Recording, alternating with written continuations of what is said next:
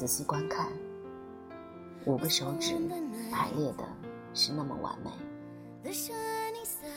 这是上帝送给我们的一份精美礼物，我们可不能随便滥用它。大家好，我是吴月英，欢迎大家收听 FM 幺四四五六零八的节目。今天呢，依然和大家分享有效沟通的第二十章：小心手势的禁忌。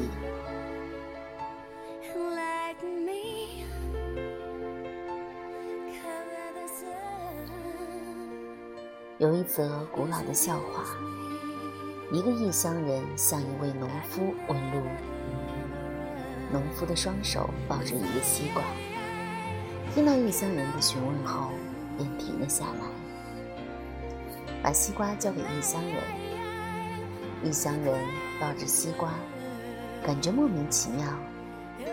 这时，他看见农夫把两个手掌摊开，摇着头说。对不起，我不知道。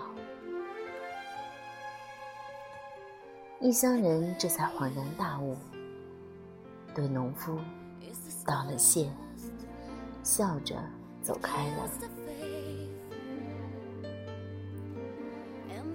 农夫本来就可以直接说我不知道，但是他好像只有做了手势，才能把这句话说出来。这个笑话。充分的体现了手势的作用。在日常的沟通中，有效的利用手势，对加深彼此的关系是非常有帮助的。但是，有些手势是不可以随便用的，如果不加以注意，很容易引起别人的误会。小明参加一个大型艺术公司的招聘。他本来很擅长钢琴演奏，最近他又学习了吉他，对音乐的理解更加的深入，所以他对自己的应聘乐器演奏这个职位很有信心。公司经理对包括小明在内的十二个应聘者首先进行了统一面试，面试结束后。小明和其他三个人被留下接受最终的考核。小明排在第二位，第一位出来时面无表情，看样子是没通过。小明心里窃喜，快步走进总监的办公室。总监很和蔼，他让小明坐在沙发上，便开始跟小明聊天。总监谈论的都是乐器方面的知识，小明懂得很多，所以他的紧张逐渐消失了，话也多了起来。当总监跟小明谈到钢琴的即兴伴奏时，小明的兴奋劲儿上来了，因为小明最擅长的就是即兴演奏。他能很贴切地配合歌曲本身，达到很好的效果。小明的话匣子一打开，就开始坐不住了，甚至想要站起来表达自己。他的双手挥舞着，食指一直对总监指指点点，而他自己却浑然不觉。总监看到小明这个样子，觉得很不舒服，于是委婉地对小明说。你的演奏能力的确很强，我们需要考虑考虑。你回去等我们的通知，好吗？小明的兴致被打断了，他感觉很突然，因为他觉得自己完全有能力胜任这份工作，但也没有别的办法，只好默默地退了出来。过了几天，他去吉他老师那里上课。有不懂的问题时，他便用食指指着老师询问。老师注意到了他的动作，意味深长地对他说：“小明啊，你说话时怎么能用食指指点人呢？要知道，这样会让人很不舒服，而且在某些地区用食指指人是侮辱和看不起的意思。你以后可要注意啦。小明看着自己的手，很疑惑地说：“咦，我平时都没有注意啊。我一激动就容易这样，以后还真得改改啊。”手是人的第二张脸，在日常沟通中，我们不可避免的喜欢用一些手势来衬托、补充语言，但是手势的运用一定要注意忌讳。只有合乎规范，才不至于引起是非。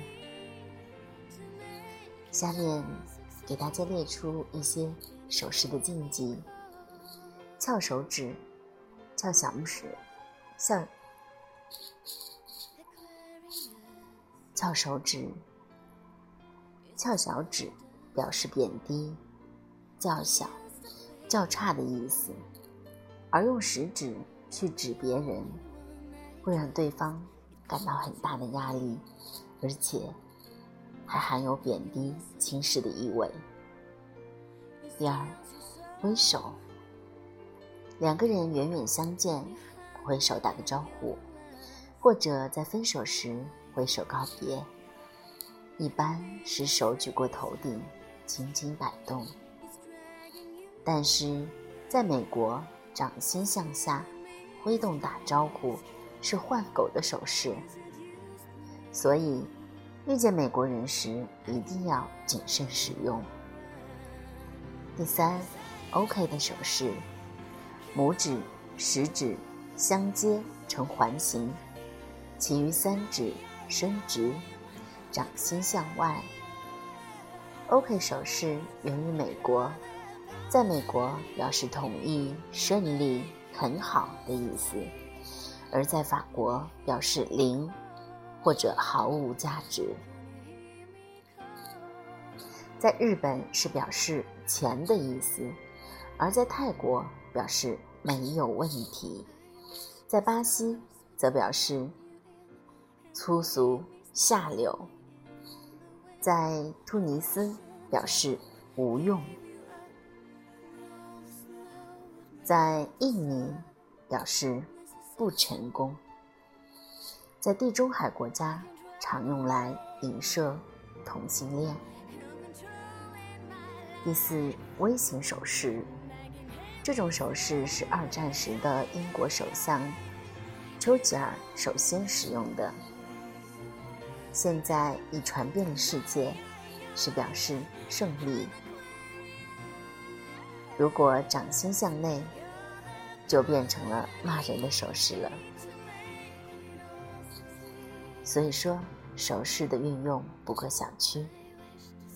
在我们正常的打招呼、和人交谈交流的时候，一定要注意你手势的运用。好了，今天的文章呢就分享完了。